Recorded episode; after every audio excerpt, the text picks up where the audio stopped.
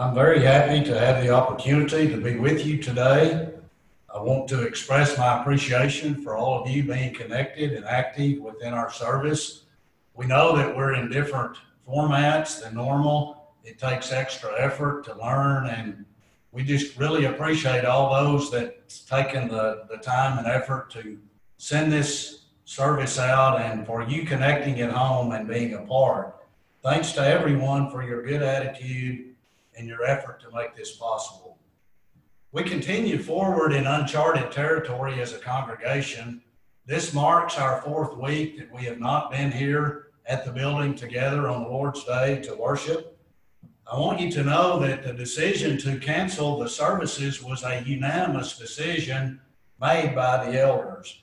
It was made after considerable study, prayer, meditation, and discussion. We understand that other churches have made different decisions, and that's okay because we're autonomous and we, as the elders, have the responsibility to lay the path forward for our congregation, and we will be held accountable for the decisions that we have made. As we communicated with the congregation early by email when we first decided to cancel our services for a temporary period, we used some verses without very much comment, but I want to review those as we begin our thoughts concerning God's Word today.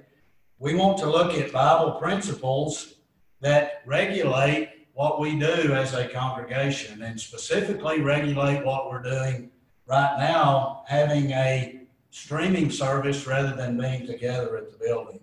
We want to look at the fact that Principle number one, we're to obey the laws of the land.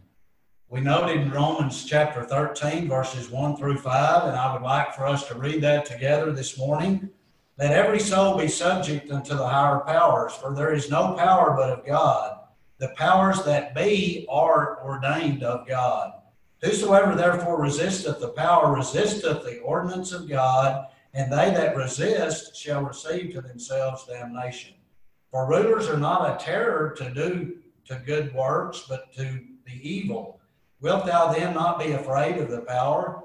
Do that which is good, and thou shalt have praise of the same. We see here in the first three verses that it is very clear that we are to follow the rules and regulations that are put forth by our governments. In fact, verse 2 says if we resist to obey God in this way, that we shall receive damnation. The only exception is when the government goes directly against the commandments of God. Rulers are not a terror to good works, but they are there for our benefit.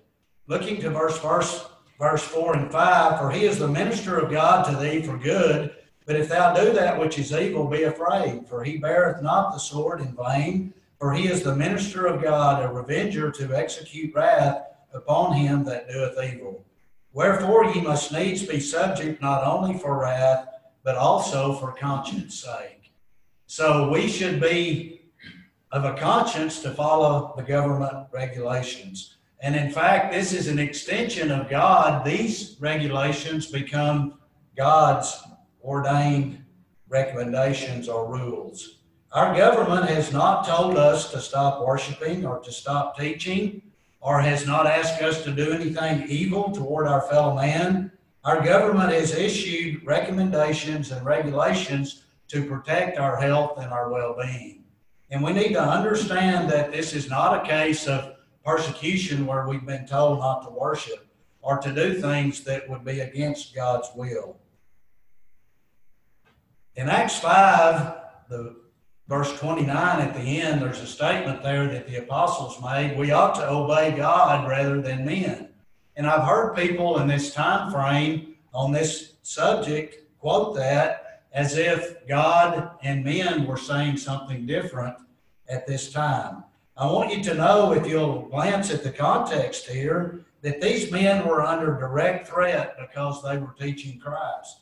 It wasn't for a health reason, it wasn't for any other reason but they were being persecuted because they were teaching and promoting the gospel of Jesus Christ. It's noteworthy that at this very moment, this morning, we're teaching Christ and we're not under, under any threat. we see then that we need to be careful about the context of the scriptures that we use, and we need to look to these important principles, and we need to balance the decisions that we make. Second principle I'd like to discuss with you is that emergencies can require adjustments. You know, keeping the Sabbath under the old law was a very important part of the old law. In fact, it was so serious that we read in Numbers 15 that a man was decreed by God to be stoned to death because he was picking up sticks on the Sabbath. And yet, as we turn to Matthew chapter 12 and read the text there, we find that Christ was flexible about his critics that talked about them gathering grain on the Sabbath. Christ's disciples took grain from the field, and Christ responded to the Pharisees that questioned him. And in doing so, he established the principle that emergencies arise that require mercy rather than sacrifice. He uses David and those that were with him eating the showbread as an example of what he was teaching. This was something that was unlawful under the law of Moses. Only the priests were to partake of the holy bread. And yet, David was in a, an emergency situation, and those that were with him, and so they took of that bread. Again, in another setting in Luke 14, verse 5, the Pharisees were questioning Christ because he healed on the Sabbath day. And we know what how Christ responded here in Luke 14, verse 5. And answered them, saying, Which of you shall have an ass or an ox fallen into a pit? and will not straightway pull him out on the Sabbath day. We've all heard the idea of the ox in the ditch and the fact that it, at some point, emergencies which are danger to life or property, that we are to make exception.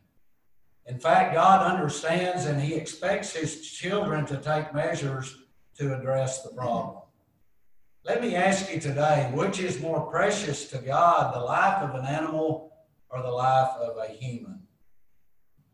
The environment that we're dealing with today certainly has potential for loss of life. There's some 20,000 that's lost their life in the United States. There's some half a million that have been affected by this virus.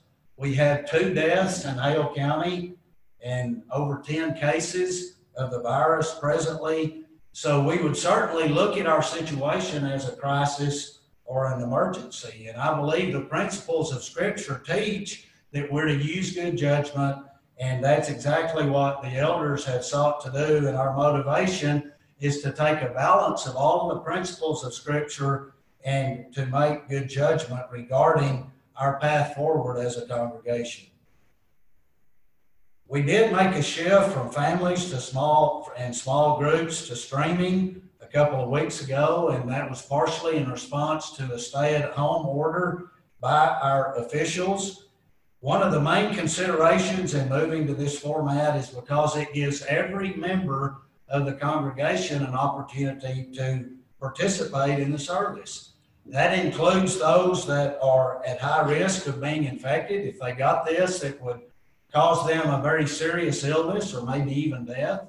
This also includes those who are unable to conduct a service in their home. That would include our widows that, for the most part, are at home alone. Everyone has opportunity to join into this service. We understand that some would make a different decision, especially as individuals or as families. But as noted earlier, as elders, we need to consider every member of the congregation. And we need to make the very best decision. Even though no option is a good option, we want to select the best option that we have. You know, in our country, we value our religious freedom, our independence, our constitutional rights, and we should do that.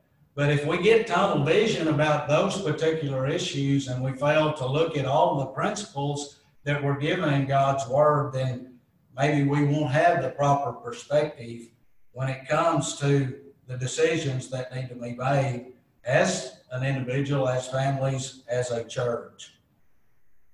Another consideration is if we were to be meeting at the building and develop an active case of this virus, this would require the whole church and maybe even others that they had come into contact with to be self quarantined. And this disease might rapidly spread among a group that was together. This would put us back in our houses with a more restrictive circumstance than ever. This is not a hypothetical scenario. This is happening all over our nation, and it's happening in communities not very far from Plainview.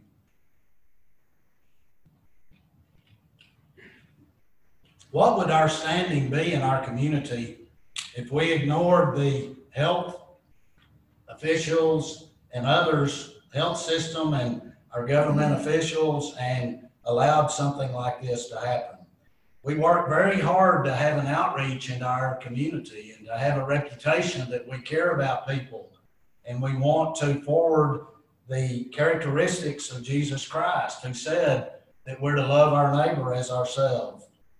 If we were to have a case that spread out into the community, this would diminish our ability to reach out to others and to have the influence that we want to have. Remember Christ's words mercy rather than sacrifice. And it has been mentioned that no one believes that any of these options that we have looked at are an ideal format, but we're seeking to honor God in the most appropriate way, and we have no intention of letting the exception become the rule. We've also noted that one of the negatives to what we're doing is that it's harder to focus in the setting at home, it's less structured, and we want you to be aware of that and make appropriate uh, adjustments so that we can focus and all be involved in our worship together we know that it's very important that our heart is in our worship, that our mind's in our worship, and that we are truly lifting up the God of heaven as we worship together.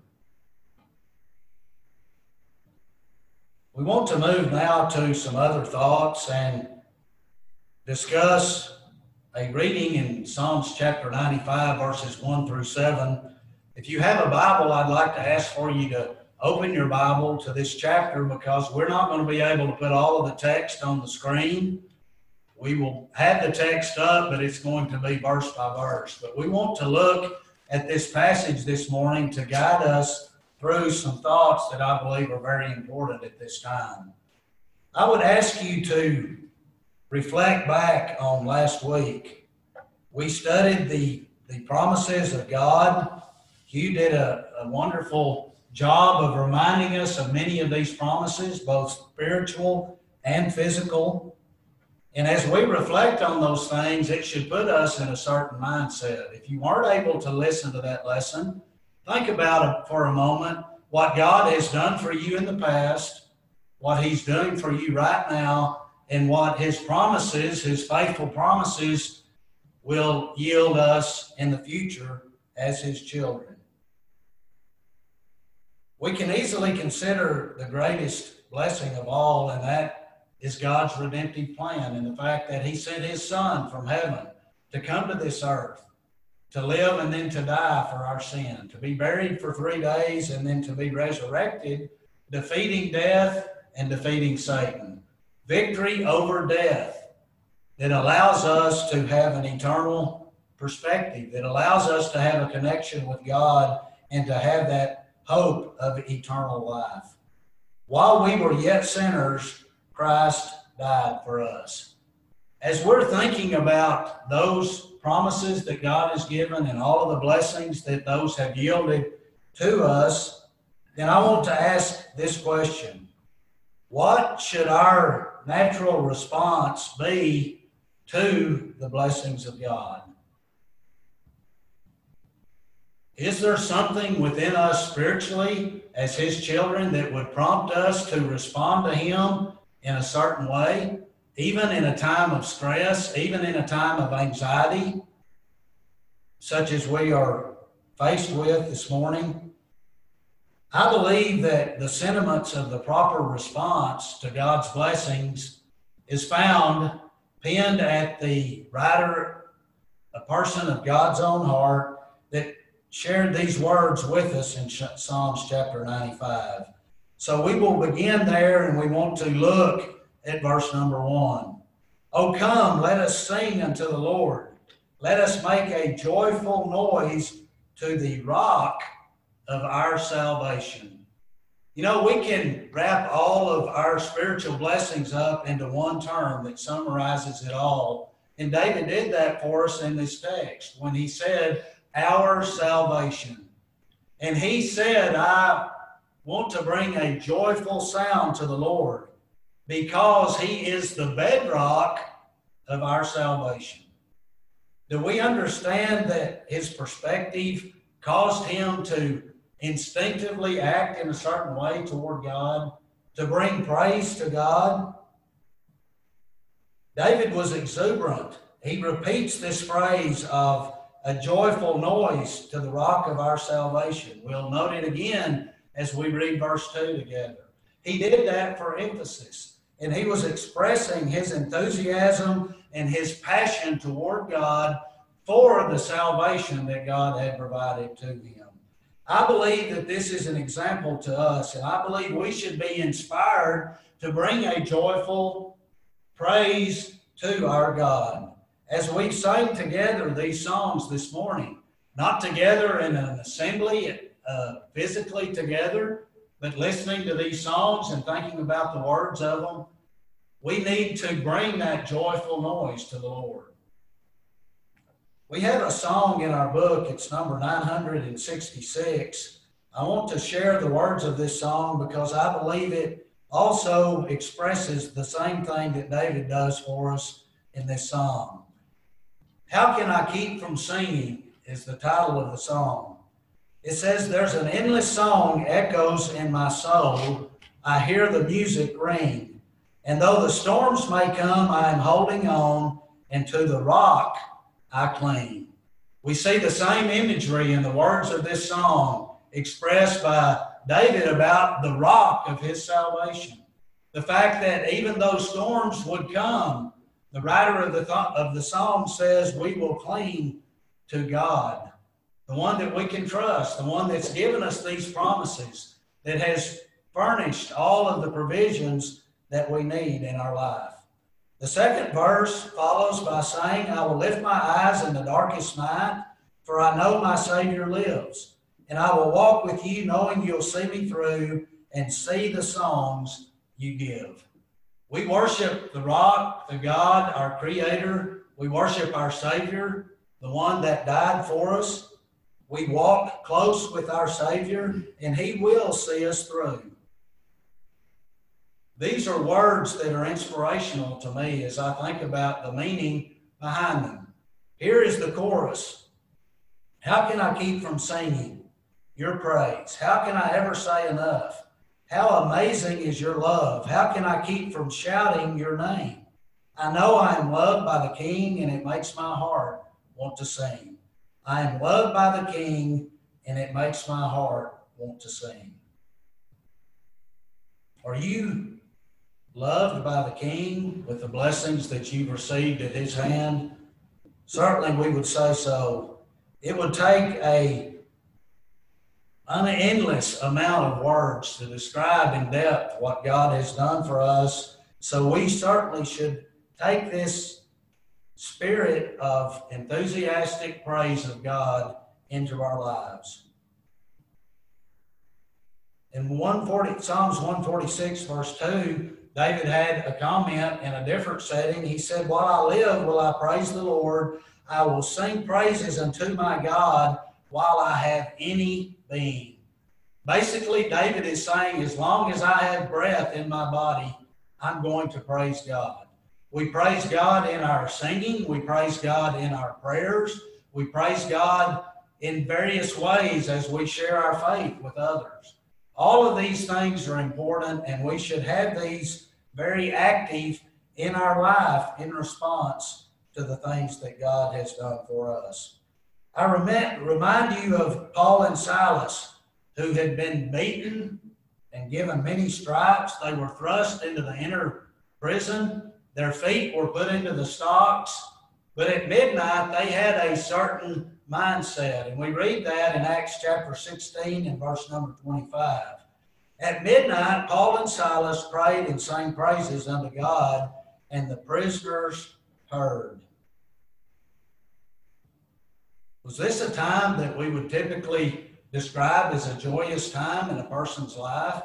Of course not. They were under stress, they were under persecution. They had been told not to teach Christ. They had continued to teach Christ and they were thrown in prison for doing that. And yet their heart, their discipleship, and their dedication to God caused them to want to sing praises to the Lord. Was this of an effect on anyone else? We certainly see the case here that the other prisoners heard them singing praise to God. This was a bright light in a very dark place. And I believe as Christians today, if we take seriously our response to God in the way that we praise, praise God, that we will have an influence on others, an influence that will matter. Peter and John in Acts 40 were called under question again for teaching. And basically, they said, We can't hold in the Word of God. It's inside of us. We have to let it out. Peter and John said in Acts 4:20, "We cannot but speak the things which we have seen and heard." Paul made this statement in 1 Corinthians 9:16, "Woe unto me if I preach not the gospel." Is that our feeling about the spiritual blessings that we've received from the rock of our salvation? That we overflow with praise to God? That we lift him up in song, that we make a joyful noise, that we extol his benefits to us, to all of those that are around us. That should be our perspective. That should be the zeal and the intensity that we bring to God in a proper response as his children. Let's read verse 2 and 3 of Psalms chapter 95.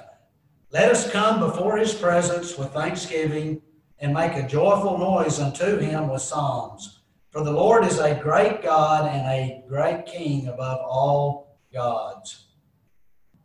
In addition to the enthusiasm expressed in verse 1 about singing praise to God, here David interjects the idea of being thankful. To praise God with thanksgiving. Do we bring that heart to our God? He is unparalleled. He's eternal, without beginning, without end. He's all powerful. He's everywhere at the same time. He's all knowing, and yet He's mindful of us as His children. This is the attitude that should bring a thankful heart in our response in every way that, that God has asked us to build our relationship with Him. In Philippians 4 6 to 7, a verse that we looked at last week, or verses, be careful for nothing, but in everything by prayer and supplication with thanksgiving, let your requests be made known unto God. And the peace of God, which passeth all understanding, shall keep your hearts and minds through Christ Jesus. I want to look at this in a specific way. And Hugh mentioned last week that many of God's promises are conditional. They're conditional on us making the right decision and doing the right thing. And I believe that we have a promise here in verse 7 that is a conditional promise. It's a blessing that every one of us wants. We want that peace that passes understanding. If we look to verse 6, we will see the conditions that will bring about this peace. It says we should be careful for nothing but in everything by prayer and supplication with thanksgiving, let our requests be made known unto God. These are the conditions to having a peaceful life. We have to deliberately choose to not be overly anxious, not to be overly careful. We must deliberately choose to pray to God through supplication. The word supplication means an humble, earnest request. We have to bring that to God with thanksgiving. And when we do that, that prepares our mind and puts our mind in the proper place so that we can be blessed with the peace of God that passes understanding. We need to look at these principles and we need, especially in times of stress and trouble, to follow the lead that David gave us in these uh, scriptures where he was bringing praise to God. Let's look at verse 4 to 6. In his hand are the deep places of the earth, the strength of the hills is his also. The sea is his, and he made it, and his hands formed the dry land. Oh, come, let us worship and bow down. Let us kneel before the Lord our Maker. Here, worship is interjected into the discussion.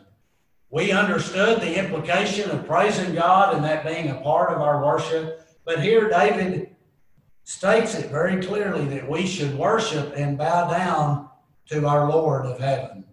And here in verses 4 and 5 are the physical blessings that God has given us through all of his promises. Look around us in the creation. Look at the beauty and the magnificence of nature. God created the hills, He created the deep of the, the ocean, He created the land, He created the sea. And all of this was created in a way that it continues on in a stable way for us to exist in this life. If we don't praise God, the stones will cry out in praise of God and of our Savior. We find this text in Luke chapter 19.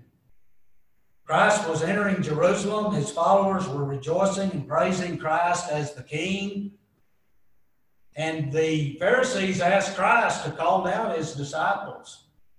But Christ responded in this way and he answered and said unto them, I tell you that if these should hold their peace, the stones would immediately cry out.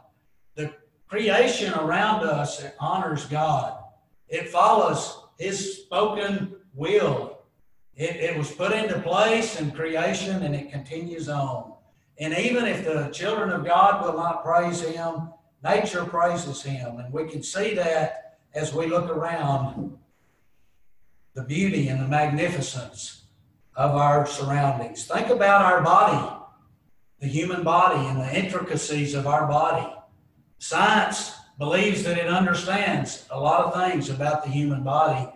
But in the case of this virus, it's called a novel virus because it's a new virus. It's it's got the, the world of science perplexed, caught it unprepared. God is not unprepared. God is aware of all things. He is According to Habakkuk chapter 3, he's the God of the plague. He understands, he created all that is around us. He is in control of all that is around us. And we need to acknowledge that. And again, our sentiment in response to him should follow these attitudes that we find presented by David. In our worship, we come to John 4 23 to 24. But the hour cometh, and now is, when the true worshippers shall worship the Father in spirit and in truth. For the Father seeketh such to worship him. God is a spirit, and they that worship him must worship him in spirit and in truth. We know that worship has two different definitions. One is anything that we do in general in our life that honors God. That's a type of worship. But we're also called to worship corporately or collectively as the body of Christ. And we understand from this critical teaching of Christ that true worship involves worshiping from spirit, but also from truth. We've talked a lot about our spirit, our attitude, our emotions that we bring to God when we worship Him. And that should be an emotion that frames what we do for Him every day, as well as the emotion that frames what we do when we come collectively to worship Him. And then we have to worship according to the truth of God's Word. John 17, 17, sanctify them through thy truth, thy word is truth. So we can be in the right sentiment or in the right emotions in our response to God, in our collective worship to Him. But if we don't follow the, the Word of God in the elements of our worship, then our worship will be mm-hmm. vain. What if we follow the elements but we don't have the Spirit? Then again, our worship will be in vain. There's many that enhance the worship that we find described in God's Word. In fact, today, Easter, many people are doing special things on this Sunday. We find in God's Word that every Sunday of the year, for 52 Sundays, we're to replicate what we do in our collective worship of Him. God has communicated to us what He wants us to do. And as we study His Word, we see that there's singing, there's prayer, there's teaching, there's the Lord's Supper, and there's the contribution. We find in 1 Corinthians chapter 14 and verse number 15, what is it then? I will pray with the Spirit and I will pray with the understanding also. I will sing with the Spirit and I will sing with the understanding also. Here, Paul, in the setting of the assembly, talks about prayer and singing. And notice he uses those same principles of doing it in spirit and in doing it in understanding the truth of how we're to worship God. Acts 20 and verse 7 says, And they came together upon the first day of the week to partake of the, the bread, the Lord's Supper, and Paul preached to them. This is an example of the other elements, two more of them, where they came together for to break bread and Paul taught them. We also have in 1 Corinthians chapter 16, verse 1, that we're upon the first day of the week to lay by and store. There's many more verses, there's many more things we could say about that, but I submit to you today that this is the truth about how God wants us to worship Him. We do not need to change it. We do not need to designate one week of the year to celebrate the resurrection of Jesus Christ. The resurrection of Jesus Christ is a basic tenet of our faith that we acknowledge, that's involved in our mode of salvation when we're buried in the water to arise to walk in newness of life. It is something that we acknowledge when we partake of the Lord's Supper every week. We acknowledge and remember him until he comes again because we recognize he's alive today and he's coming back. So, certainly, we want to understand the resurrection and we want to honor God regarding all things that we've been given. That's a great blessing that all of us has been given as his children. And yet we want to worship God in the right spirit and we want to worship him according to truth. Let's move back to our text once again and let's look at verse number 7 of Psalms chapter 95.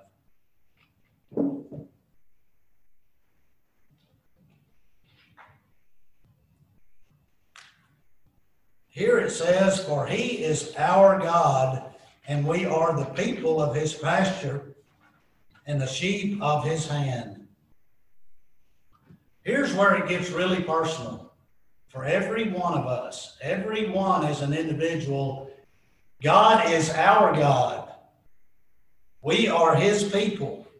We are the sheep of his hand. God knows each and every one of us. He knows us inside and he knows us out. He created us. Although he's the great creator of this universe with billions of people passing through time, yet He knows you and I individually. He knows what we need. He blesses us with what we need. And we acknowledge that as we reflect on all of the blessings that we have been given. In Psalms 23, the Bible says, The Lord is my shepherd, I shall not want. He maketh me to lie down in green pastures. He leadeth me beside the still waters. He restoreth my soul. He leadeth me in the paths of righteousness for his name's sake. Look at all of these personal pronouns that David used when he referred to God and being in God's care, being the one cared for by the shepherd, being given these pastures, these waters, having the restoration of his soul, being led. This is something personal for each one of us. This is something that we need to respond to God on because it's a personal relationship with Him. Verse 4 Yea, though I walk through the valley of the shadow of death, I will fear no evil, for thou art with me, thy rod and thy staff, they comfort me. Thou preparest a table before me in the presence of mine enemies. Thou anointest my head with oil, my cup runneth over. Surely goodness and mercy shall follow me all the days of my life, and I will dwell in the house of the Lord forever.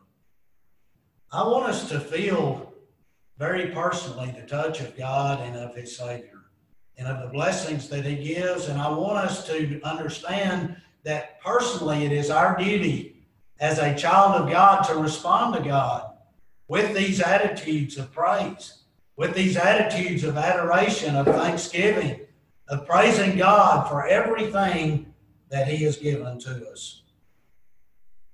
You know, God knows each one of us and He blesses each one of us, sometime conditionally based on how we respond to Him. But I want you to know this morning that there's someone else that knows us individually. Satan wants to be our God. And he has the power to know your heart, to know what your weak spots are, to know how to push your buttons. And he can personally cause us to turn away from God unless we're strong, unless we're focused, unless we truly empty ourselves out to God in our praise of Him and in our dedication to Him. Listen, people, we have to beef up our relationship with God. He will take our isolation, He will take our idle time, and He will create a shop for Himself in our life. That may be happening in your life today. Maybe you're anxious about what's happening. Maybe you're uh, mainly at home, isolated.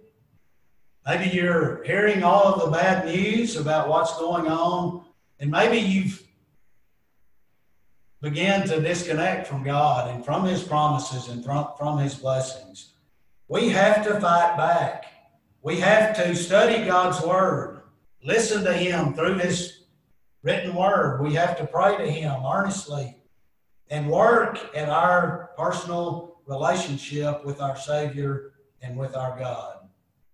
Here's an idea instead of binging on TV or Netflix or something like that. What about binging on God's Word? You know, in a 30 day period, we could easily read through the New Testament.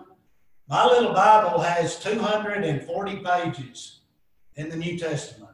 I divide that by 30, that's eight pages a day that we could read of God's Word. And we would benefit in an eternal way from going to God's Word and reading it and studying it. What if while we were reading through the New Testament in that 30 day period, we selected a specific theme that was of interest to us? How to build our faith, Christian duties, the promises of God. We could, as we went through and read the New Testament, we could make a list of every verse that addresses whatever theme that we selected that would be of interest to us. We could mark those in our Bible or we could put them in a journal and then we could go back and review those. That would be something very beneficial for us to spend our time at. Not allowing Satan to introduce his ideas and his thoughts and his negativity into our life, which should be built on praise, adoration, and a joy that cannot be quenched. This is what we need to do to stay close to God. This doesn't just apply during the pandemic, but this applies in our life in general. Prayer and study, a challenge to read the New Testament, pick out a theme, and mark those verses that pertains to that subject. In Ephesians 6, 11, and 12, the Bible says, Put on the whole armor of God that you may be able to stand against the wiles of the devil.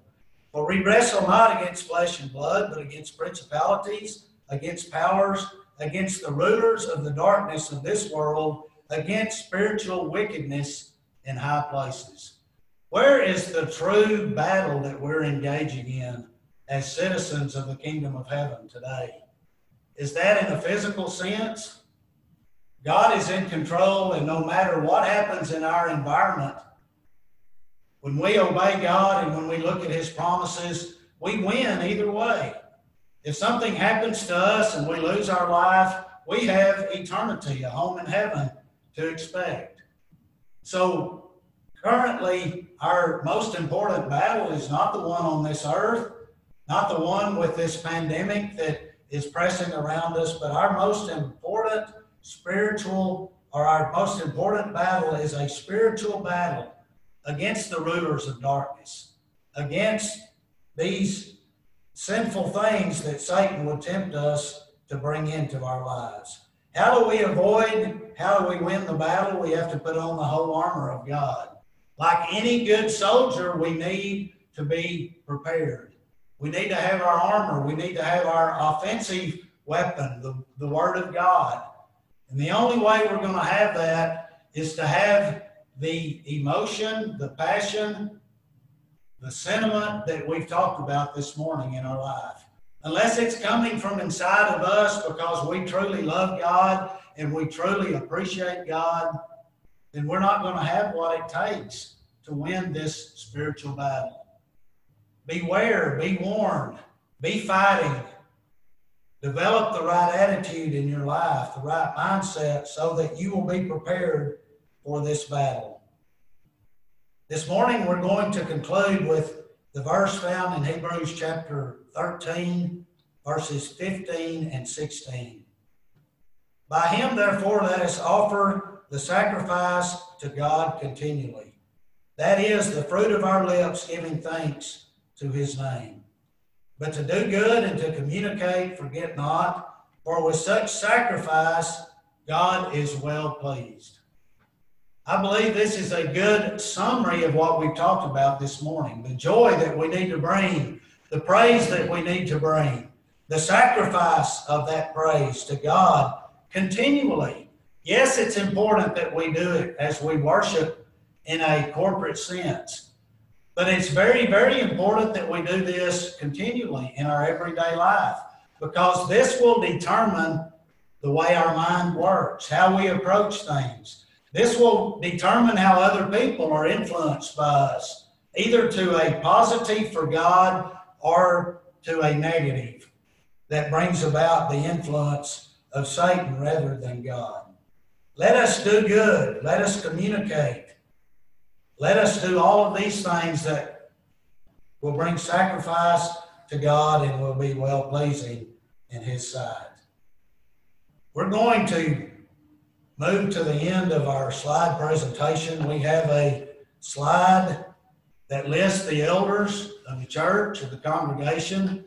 We want to make the plea for you to call or to contact any of the elders. We're not in a position to offer an invitation to ask people to come forward, but you can come forward by calling. If you have a need in your life, if you've been faced with sin, you need encouragement, anything that you might need, even in a physical sense. If there's things that you need, we would encourage you to call a number and to let your needs be made known so that we can respond and help you in this time of crisis. And with that, we will close the speaking for today. We will move now to a song, and following that song, we'll have the Lord's Supper. Thank you.